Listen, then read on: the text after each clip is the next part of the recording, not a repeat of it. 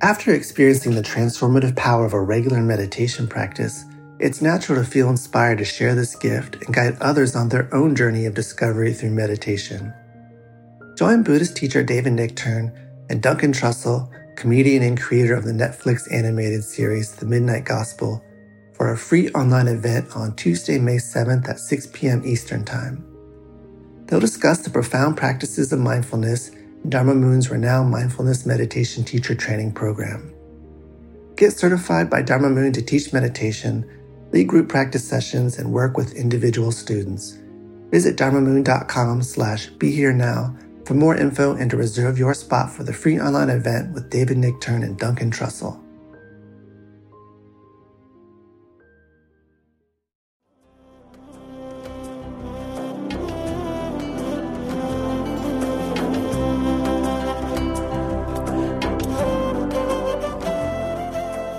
Welcome to the Jack Kornfield Heart Wisdom Hour.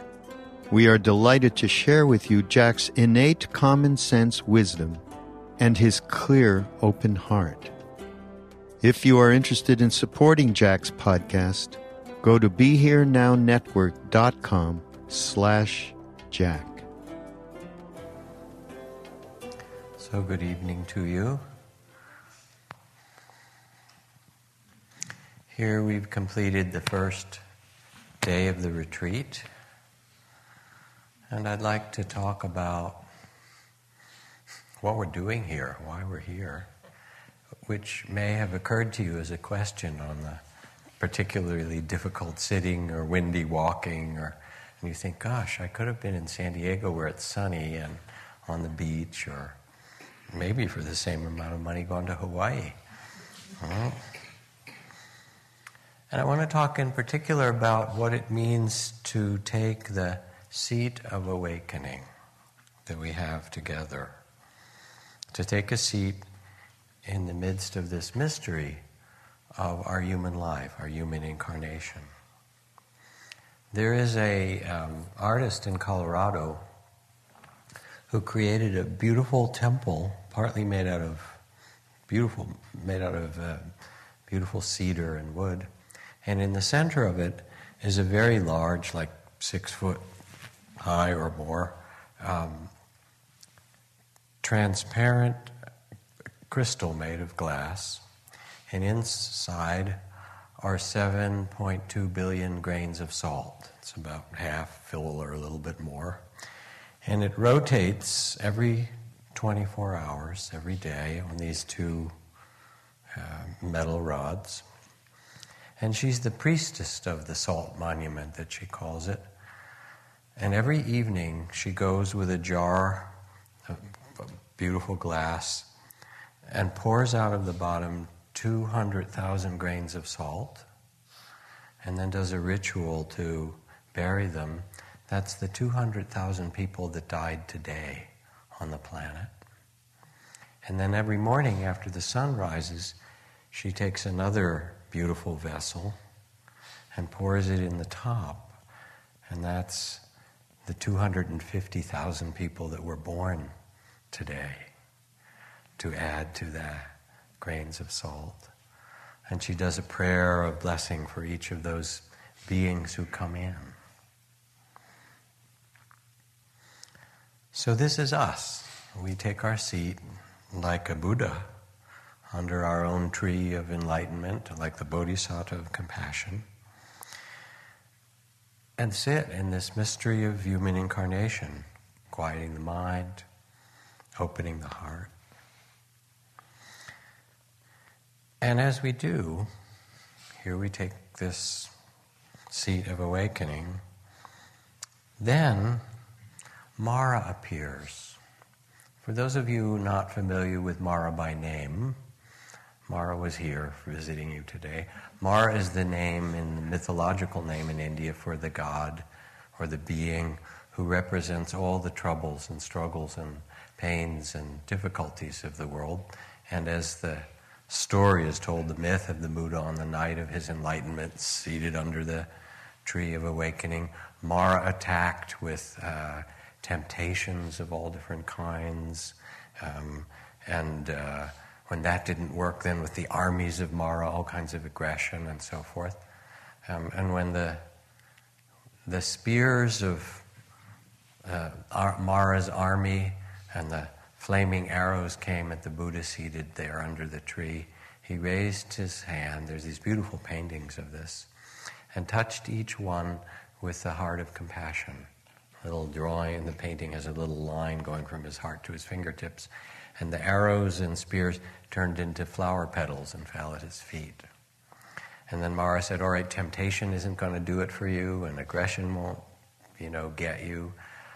How about doubt? By what right do you have to sit here and think that you should awaken, that you can awaken?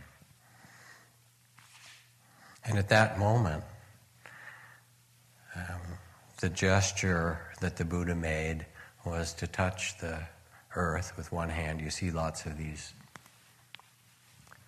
um, mudras or expressions in the Buddhist iconography and say, The earth is my witness, that I have a right to sit here, that I have earned through countless eons of patience and compassion and care and devotion and understanding.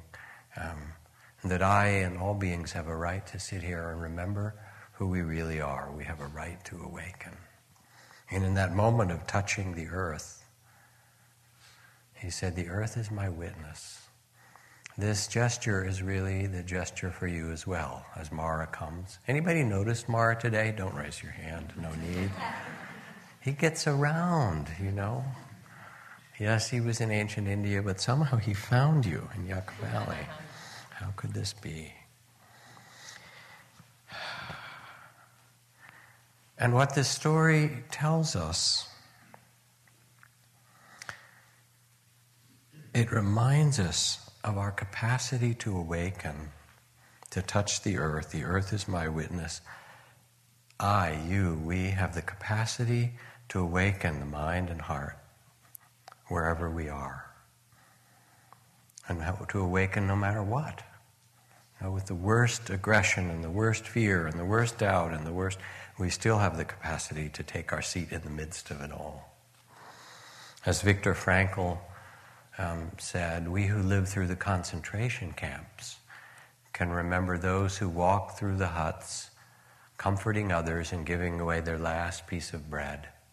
They may have been few in number, but their very existence proves the last and final freedom of human beings the freedom to choose your spirit no matter what the circumstance.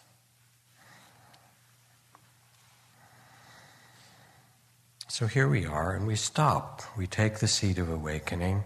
And Rollo May said it is an ironic habit that human beings run faster when we have lost our way. On retreat, we stop and we take this seat and as we do, of course, all the worries and tasks and thoughts of work and money and family and the unfinished business of the heart and the creativity attacks, you know, and the addictions that we have and the ways that we're lost in thought, all those things come. And it turns out you don't have to go to the Bodhi tree in Bodh Gaya in Bihar in India, or you don't have to go to the Himalayas, you're in the perfect spot to awaken, just where you are. And when you stop and take the seat of awakening, then you will naturally encounter the forces that keep the mind small or limited or caught in all kinds of ways as the Buddha did. You'll, you'll encounter temptation and desire and greed and compulsion. You'll encounter frustration and anger and aggression and doubt and all of these things. And yet, when you look deeply with compassion, you see that there's really nothing more profound for you to do than to find that inner freedom, to not be caught by these powers and confusions and addictions that also catch the whole world and that you carry in you. Because it's very clear that no amount of computers and nanotechnology and biotechnology and space technology and all the outer technologies of the world are going to stop continuing warfare and continuing racism and continuing environmental destruction and confusion and tribalism. The outer developments have to be matched by the inner developments of humanity. And so we have this extraordinary thing, you know, in my pocket I have my smartphone, which has the great library of Alexandria times a thousand on it. But we also know that there are some deep questions that can't be answered by Google, right? Which is why you're here. And the outer technology answers some, but somehow human beings have to find in their heart um, an equivalent development of interconnection and compassion, a new way of being. And it takes a kind of courage to do it. I mean, it's courageous of you to sign up and do a retreat, whether you've done them before or not. Each time is a kind of leaping in. And today it was cold and windy. Ah, you came from these nice warm places, maybe. Maybe you didn't. I like the story of John Muir, who he writes about one of the most beautiful and exhilarating storms I ever enjoyed was in the Sierras in December 1874. When the storm began to sound, this huge storm, I lost no time in pushing deep into the woods to enjoy it, for nature always has something rare to show us, and the danger to life and limb is hardly greater than one would experience crouching deprecatingly beneath a roof. So the big storm is there, and Muir says, Okay, bring it on. He trucked to the top of, a high, the highest ridge in the neighborhood, gained the summit to get my ear closer to the aeolian music of its topmost needles. I made a choice of the tallest of a group of Douglas spruces that were over 150 feet high. Though comparatively young, their lithe, brushy tops were rocking and swirling with wild ecstasy in the wind and I lashed myself to the top. This great storm. You've got to picture this. And never before did I enjoy so noble an exhilaration of motion. In its widest sweeps, my treetop described an arc from 20 to 30 degrees, but I felt sure of its elastic temper amidst all the other trees that were swaying, waving like fields of grain, rippling undulations of the trees like grasses from ridge to ridge, shiny foliage stirred by the great waves of the wind. And the sounds of the storms corresponded gloriously with this wild exuberance of light and motion. The profound bass of the naked branches and boles blooming, booming like waterfalls, the quick, tense vibrations of the pine needles rising to shrill, whistling hiss and falling to silky murmur the rustling of laurel groves in the dells, and the keen click of leaf upon leaf, all this was heard as attention calmly bent to the aeolian music. I kept my lofty perch for hours, closing my eyes to enjoy the music itself and feast on the delicious fragrance streaming past of the warm rain and the balsamic buds steeped like tea.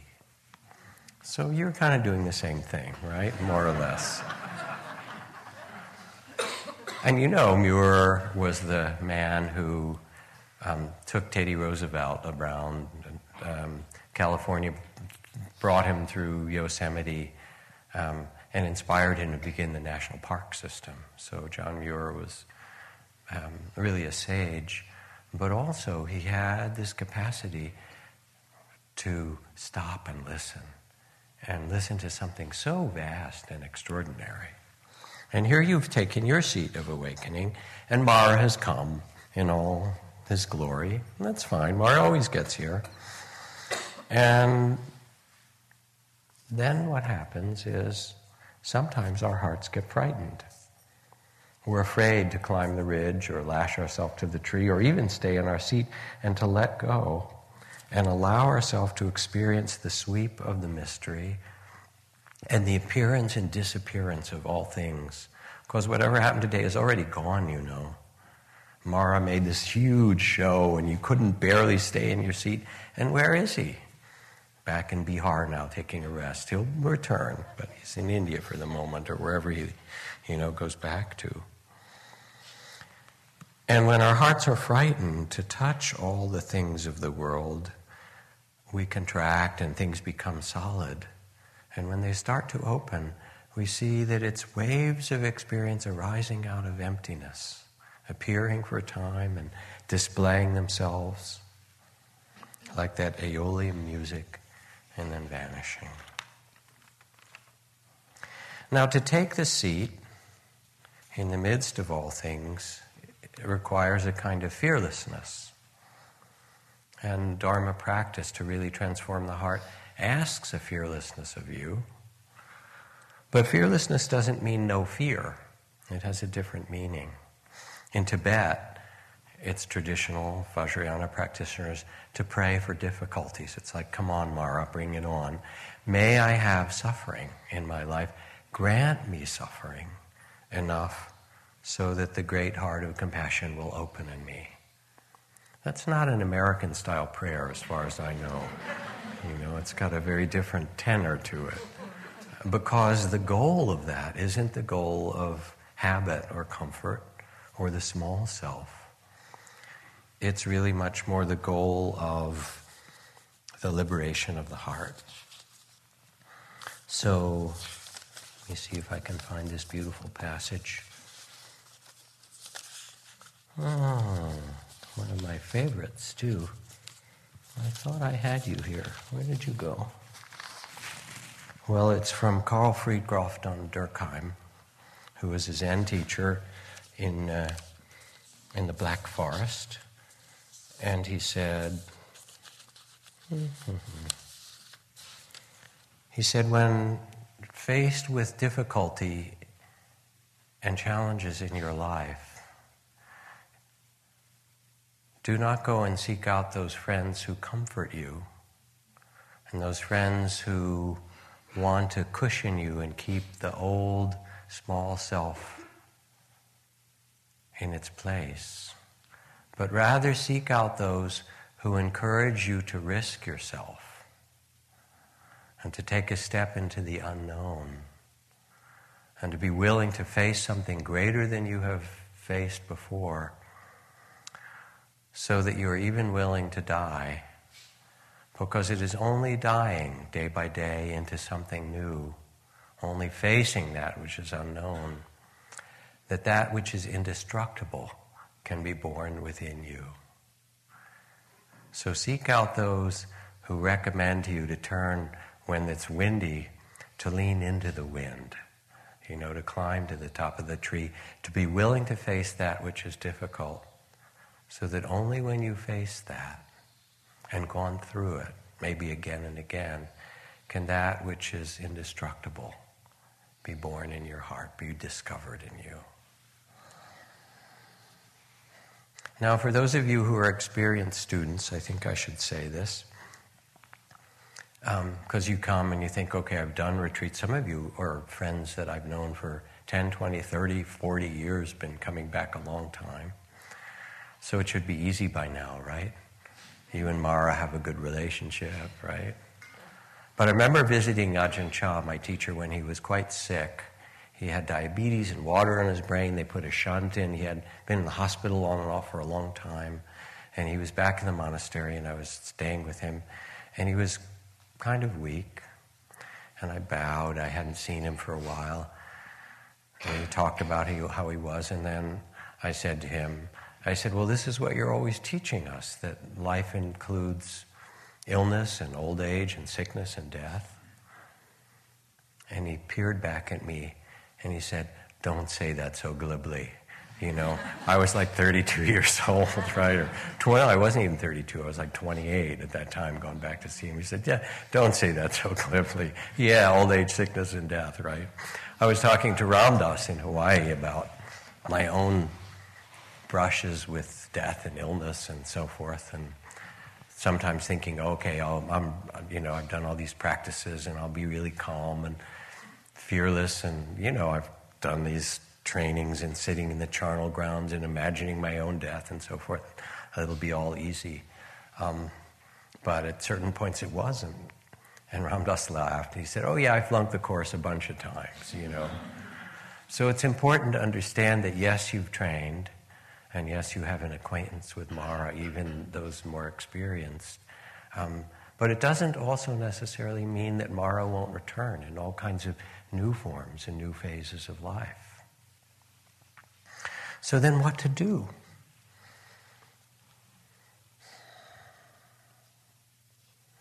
Each time, you want to stop and turn toward it some deep way and let yourself calm and make space for what's actually present, whatever it happens to be. And there's something beautiful that I watch and feel in the room as we sit together. Even though the first few days are restless and sleepy in their struggle, there's also something that starts to sweep across the room and through our hearts and psyches of a kind of know the right word. There's a, there's a there's a tenderness to it and a courage and a stillness. Even in the beginning, you start to feel. You might not even feel it in yourself, but you look around and all these other people are sitting so still. They look like Buddhists. You don't know how crazy it is in their minds, but they look really good. You know, you're looking good, right? And there's something that starts to happen in the fields. And you start to remember, oh, yeah, it's possible to stop and really be present. Someone, this is from Nelly Sachs, a wonderful poet who won the Nobel Prize. Someone will take the ball from the hands that play the game of terror. She wrote these poems after the Holocaust and the Second World War. Stars have their own law of fire, and their fertility is the light, and reapers and harvesters are not native here. Far off stand their granaries. Straw, too, has a momentary power of illumination, painting loneliness. Someone will come and sow the green of the spring bud on their prayer shawl, and set the child's silken curl as a sign on the brow of the century. And here Amen must be said, this crowning of words which moves into hiding. And peace, you great eyelid, closing on all unrest, your heavenly wreath of lashes, brings you the most gentle of all births. And somehow she found this place of stillness even after a life of tremendous tragedy and struggle. And so we start to sense what it means just to stop and breathe and open to the vastness of the desert and the vastness of the mind. And we begin to unlayer the foundations of mindfulness as we're talking each day, starting with breath and body, and then moving through the foundations of the feelings and thoughts. And you start to feel the breath breathe herself, himself. This mystery of interbreathing with the winds that sweep the desert and the breath of the person next to you and the breath of the coyote behind the rocks and the breath of the lizard and the winds that brushed Mauna Kea and Mauna Loa and flowed over the Pacific and came to the desert to you. You are part of all of that and that vastness. And then you start to pay attention to your body. It breathes, it's bigger than what you thought. It's part of this whole interbeing of breath. But of course, at first, the body could be full of tension that we carry. Why is your body hurting meditating? Are you sitting the wrong way? Not likely. It's because you sit quietly and then your body says, Hey, remember me? You've been running me around. Every time you got uptight, you clenched your jaw and your shoulders took a little hit and your back. And pretty soon you sit quietly and your body hurts. And it's just saying, Here, let me allow you to feel what you've been carrying. And if you stay present, if as Mary Oliver writes, You let the soft animal of your body love what it loves. If you stay present, you begin to feel that it wants to open. Even if you feel the pain of it for a time, it then starts to release, or the trembling or the tightness. As you allow the mindfulness, it begins to unfold. Sakyong Mipam Rinpoche, who's a Tibetan Lama, son of Chogyam Trungpa, is a very experienced horseman, and um, as, as was his whole family. Uh, and he writes about taking his favorite horse, Rocky, up into a high mountain trail at 11,000 or more feet in the high mountains in the Rocky Mountains. And he said Rocky was great on the plains and he was a galloping horse and a horse in the ring, but he never did high trail riding. And it was a narrow trail. And, you know, trail riding horses know how to back up or turn around, or, or I mean, sorry, mountain horses trail.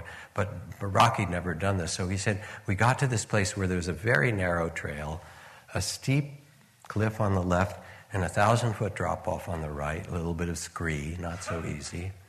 And Rocky, you know, slowed down and paused. And he said, I thought, I looked at it, I thought, he could slip and we could both die. So before we started, he said, I shifted myself a little bit to the left in the saddle. In case Rocky slipped, I could bail off, basically, and hold on to the rock. So I shifted my weight a little as we were about to start. And then Rocky turned his head around and looked at me with his big eye as if to say, You what? I thought we were in this together. he said, and then I realized what I was doing, and I shifted myself back to the center of the saddle. Rocky nodded, and he went very carefully, and we made it. And this is really what it means to take a seat in your body. There'll be parts that you want to move away from and squirm away, and it's too hard. And when you bring mindfulness to your body, when you take the seat of awakening, you begin to allow the tension and pain, and your body starts to sing its music to you. Some of it throbbing and tingling and opening, and some of it twisting and t- tight and fiery. And you allow the music of the body, and you make a relationship that's wise to it. And then, of course, you get your mind. Oh, alas. Hafez writes The mind is ever a tourist wanting to touch and buy new things and toss them into an already full closet. It has no pride, and it secretes thoughts just like your salivary gland secretes saliva. And you sit here, and sometimes it's like you're in Motel 6 late at night and you're on some bad TV channel and the channel won't turn off.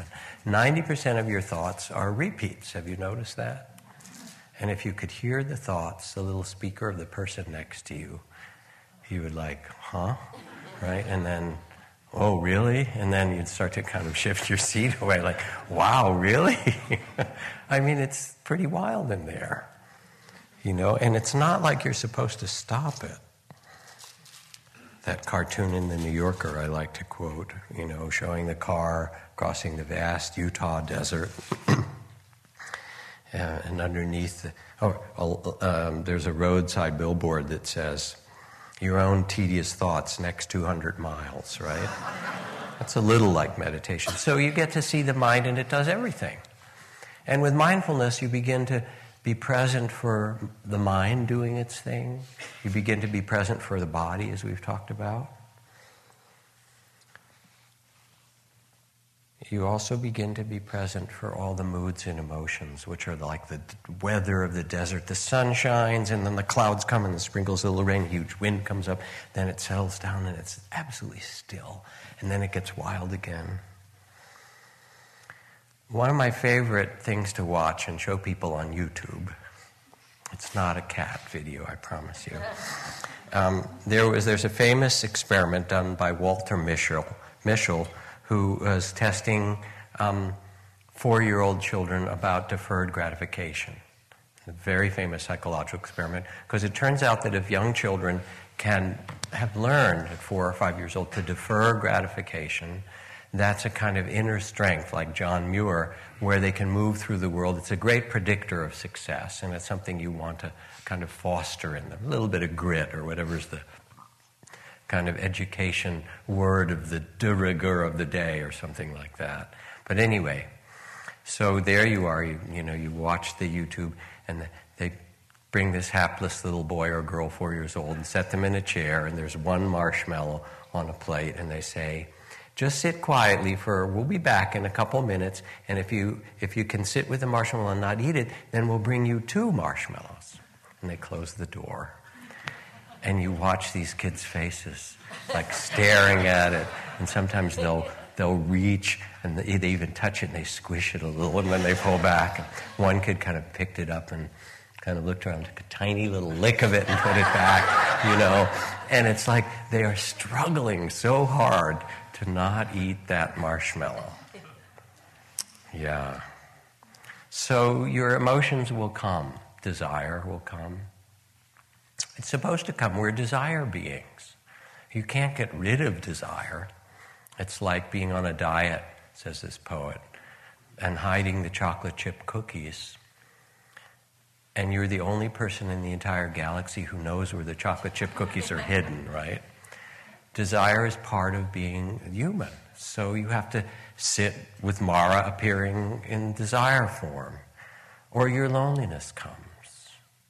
You know, and if you can't bear your loneliness or your restlessness or your boredom, what do you do? When you're home, the minute you get lonely or bored, what do you do? You open the refrigerator, right? Or you go online or something, because you can't be with yourself. So here, when it comes, you say, okay. Again, as the poet Hafiz says, um, and don't surrender your loneliness too quickly. Let it cut more deeply. Let it season you as few human ingredients can. So you sit with it, restless, bored, lonely. Your, you know, your love, your joy, your tenderness, your fear, your confusion. Because it's all in there. War is in you. Hate is in you. Racism is in you courage, compassion, doubt. The tainted glory of humanity is there for you to experience when you take the seat of awakening. And your gift is to be able to open yourself to it and give a bow to each one. It's like the Buddha touching those spears with the heart of compassion and say, Yes, this too. This too is part of being human. And the main thing is not to judge it. If you're sleepy, you know why you're sleepy? Because you're tired. You've been running around. Your body says, hey, God, you're quiet now. Thank you. Oh, sleep time. You need it. It's a, and if you think that it's a bad thing, just go to a ashram or a Zen monastery in Japan or India or something like that in the afternoon for the noonday demons to arise. You know, and all these great meditators are nodding off. It's just part of your humanity, and you will get all of your humanity as you sit here. So the point isn't to judge it, as Auden, the poet, says. The point is to love your crooked neighbor with your own crooked heart, right? Just to see that we're all in it together. And it's not to perfect yourself, some ideal of how you're supposed to be.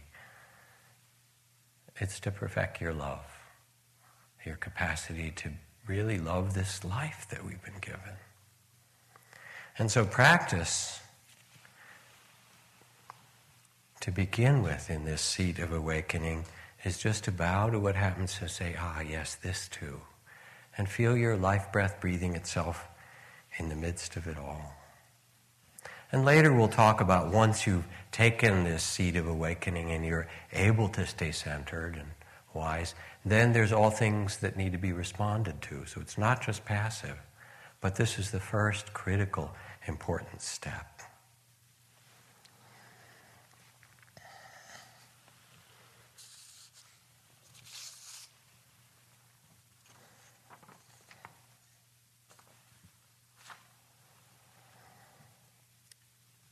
And in taking this seat of awakening, my teacher Ajahn Chah called it taking the one seat in the middle of the whole world and opening the doors and windows.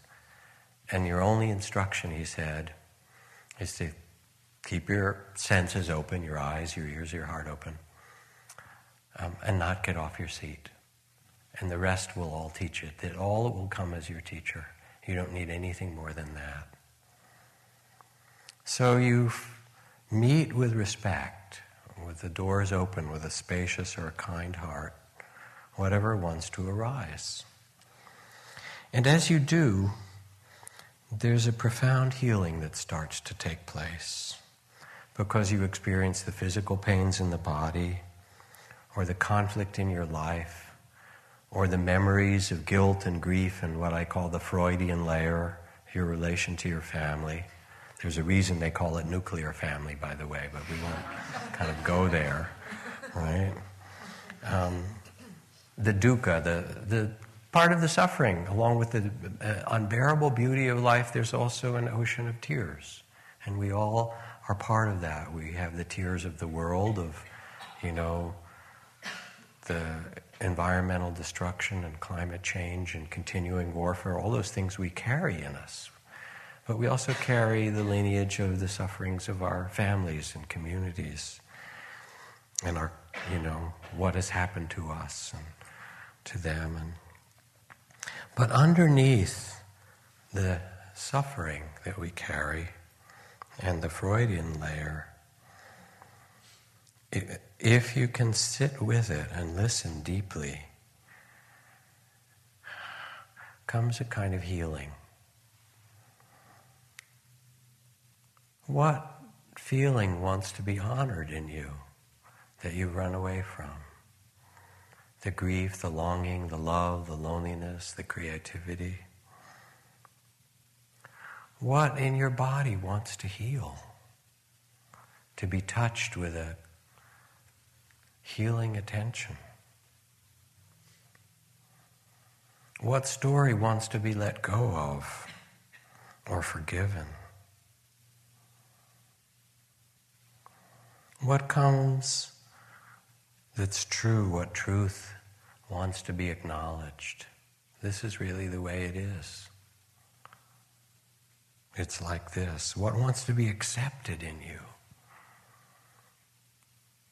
And when you can sit with this kind of open and caring attention, loving awareness, mindfulness, there will come in its season a sense of renewal and goodness and flowering. Although the world is full of suffering, says Helen Keller, it is also full of the overcoming of it. The suffering is not the end of the story. And there comes in you a sense of capacity and presence and renewal. And I remember it from being in the Cambodian refugee camps, um, these long rows of little bamboo huts that were about seven feet long and four feet wide for a family with a little open door with a cloth hanging over it. And in front of each hut, there was a square, maybe one yard of earth where the path went into the door that was their little plot. And then there was the next hut.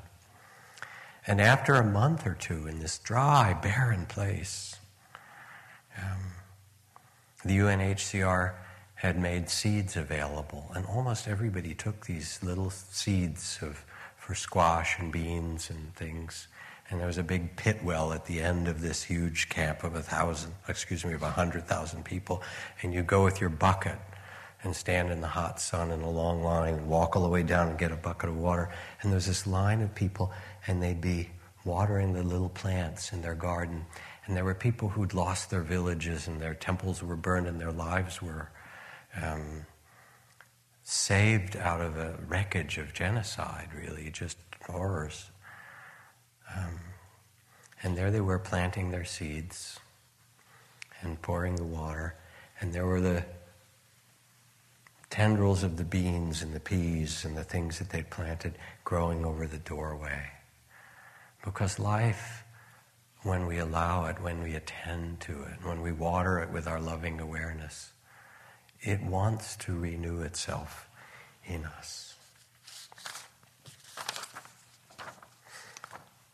In the 1990s, I started a rigorous six year academic program in Boston that required me to work during the day take classes at night, and do homework on weekends. I was exhausted. On my first summer off, I wanted to get far away from studies and work with my hands and get close to the earth. So I went to live with an Amish family in Pennsylvania. The experience renewed me, and I decided to do it again the next summer. But that year, my father died, and shortly after, I drove from Boston to Pennsylvania on a holiday weekend, and what was normally a six hour trip took more than 10 hours. By the time I arrived just before dusk, I was anxious and exhausted. My Amish hosts had delayed their dinner for me, and during the meal I tried to act natural, but I felt my grief and I was full of nerves. My Amish host could clearly tell something was amiss because at the end of dinner he said, Come with me. I followed him to their backyard, which bordered an alfalfa field. Although his faith discouraged smoking, the farmer lit a cigarette. Three of his children gamboled about while two others clung to him. The farmer stood without saying a word, looking out over the alfalfa. I did the same. The dark green field was becoming harder to see in the fading light. The sky was peach at the bottom and deep blue higher up. Stars had begun to appear. And then out of the alfalfa rose fireflies, a few at first, but soon there were hundreds, and their pinpricks of light mingled with the stars, heaven and earth meeting in this humble man's backyard. I felt my anxiety leave me, and the farmer turned and said, That's for you.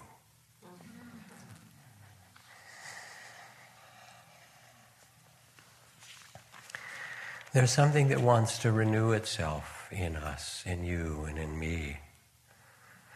And when we willingly take our seat, the seat of awakening, we bring to it also a kind of growing faith in our capacity to open.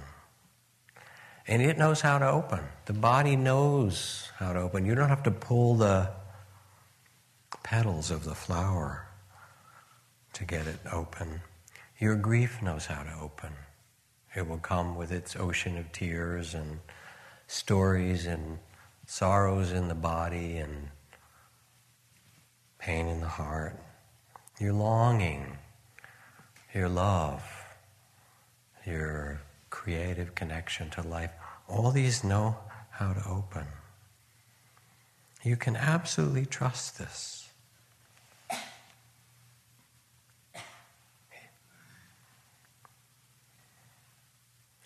And then you discover that what you most long for is already here. As Thoreau said famously, many men go fishing all their lives without realizing it's not fish they're after. You know? But there's something about standing out in that stream with your fishing rod or sitting on your cushion taking this one seat where you stop and you listen to something so mysterious and magnificent. This from James Baldwin. Love takes off the masks that we fear we cannot live without and know we cannot live within. I use the word love here not merely in a personal sense, but as a state of being or a state of grace, not the mistaken and even infantile sense of being made happy, but the tough and universal sense of quest and daring and growth and unconquerable love. And so something really deep grows in you, what you long for, which is to be home in your own body and in the universe, to take this seat, to sense its vastness to know that you are not just the small sense of self. You are not what's called the body of fear. You encountered it, it's in you. That's not who you are. And there's some shift that opens from the small sense of self, the body of fear, and you recognize that you are connected with everything. Or as Nisargadatta, my teacher, said, wisdom says I am nothing and love says I am everything. Between these two, my life flows. Now, if you want to do a little tiny practice sometime while you're here, or even just to reflect on it, I'd like to talk about this. Look in the mirror and notice that you've aged, right? It droops, it sags, it loses its fur, right? Or it gets, sprouts other fur. I mean, it does. It's really bizarre. Yeah. Wes says the hard parts become soft and the soft parts become hard. He'll give you further instructions about that later. You know, it gets wrinkly and saggy and whatever. It just, you know, it's the animal of your body going through. But the weird thing, which we all know from experience, is that we don't necessarily feel older. You know that experience? You can say, gosh, how did that happen, right? It's a remarkable thing because in that moment, he recognized that, oh, it's the body that's aged, right? It was this infant and this little child and teenager and young person and whatever, and it goes through its arc of what human incarnation, human bodies do. But in that moment of looking and saying, hmm, I don't feel older, it's because the loving awareness, the consciousness, or you could call it the spirit of who you are, exists outside of time.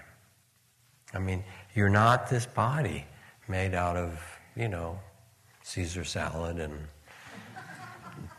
whatever, yams and oatmeal and stuff. You're just not oatmeal. It's just not the truth of who you are. You know, and you're not your thoughts, thank God, right? And you're not your feelings. You have to honor them as you honor this body. It's a magnificent, beautiful thing to have the human incarnation. But who you are was born into this body.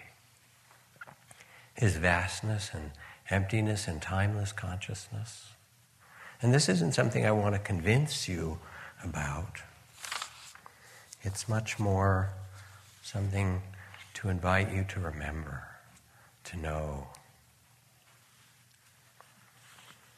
Try to be mindful, said Ajahn Chah, and let things take their natural course.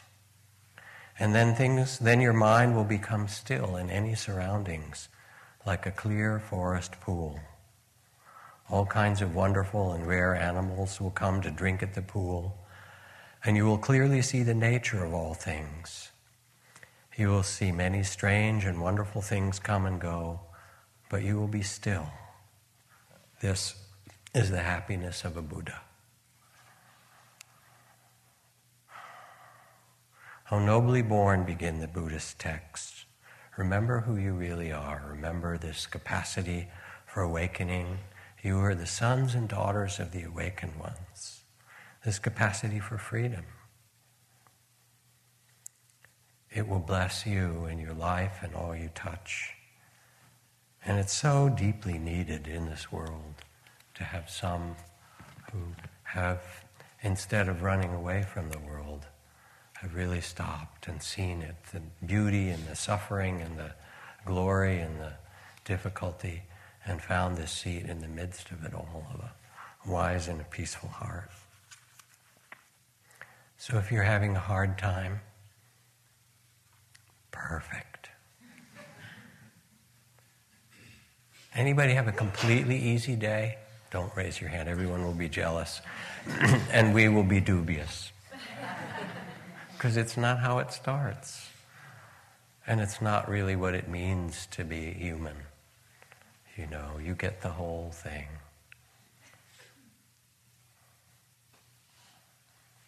And it's really an honor to be able to sit together as we do to share this practice of awakening, freedom, and love.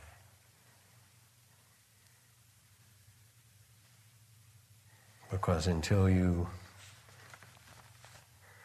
can let yourself really be present.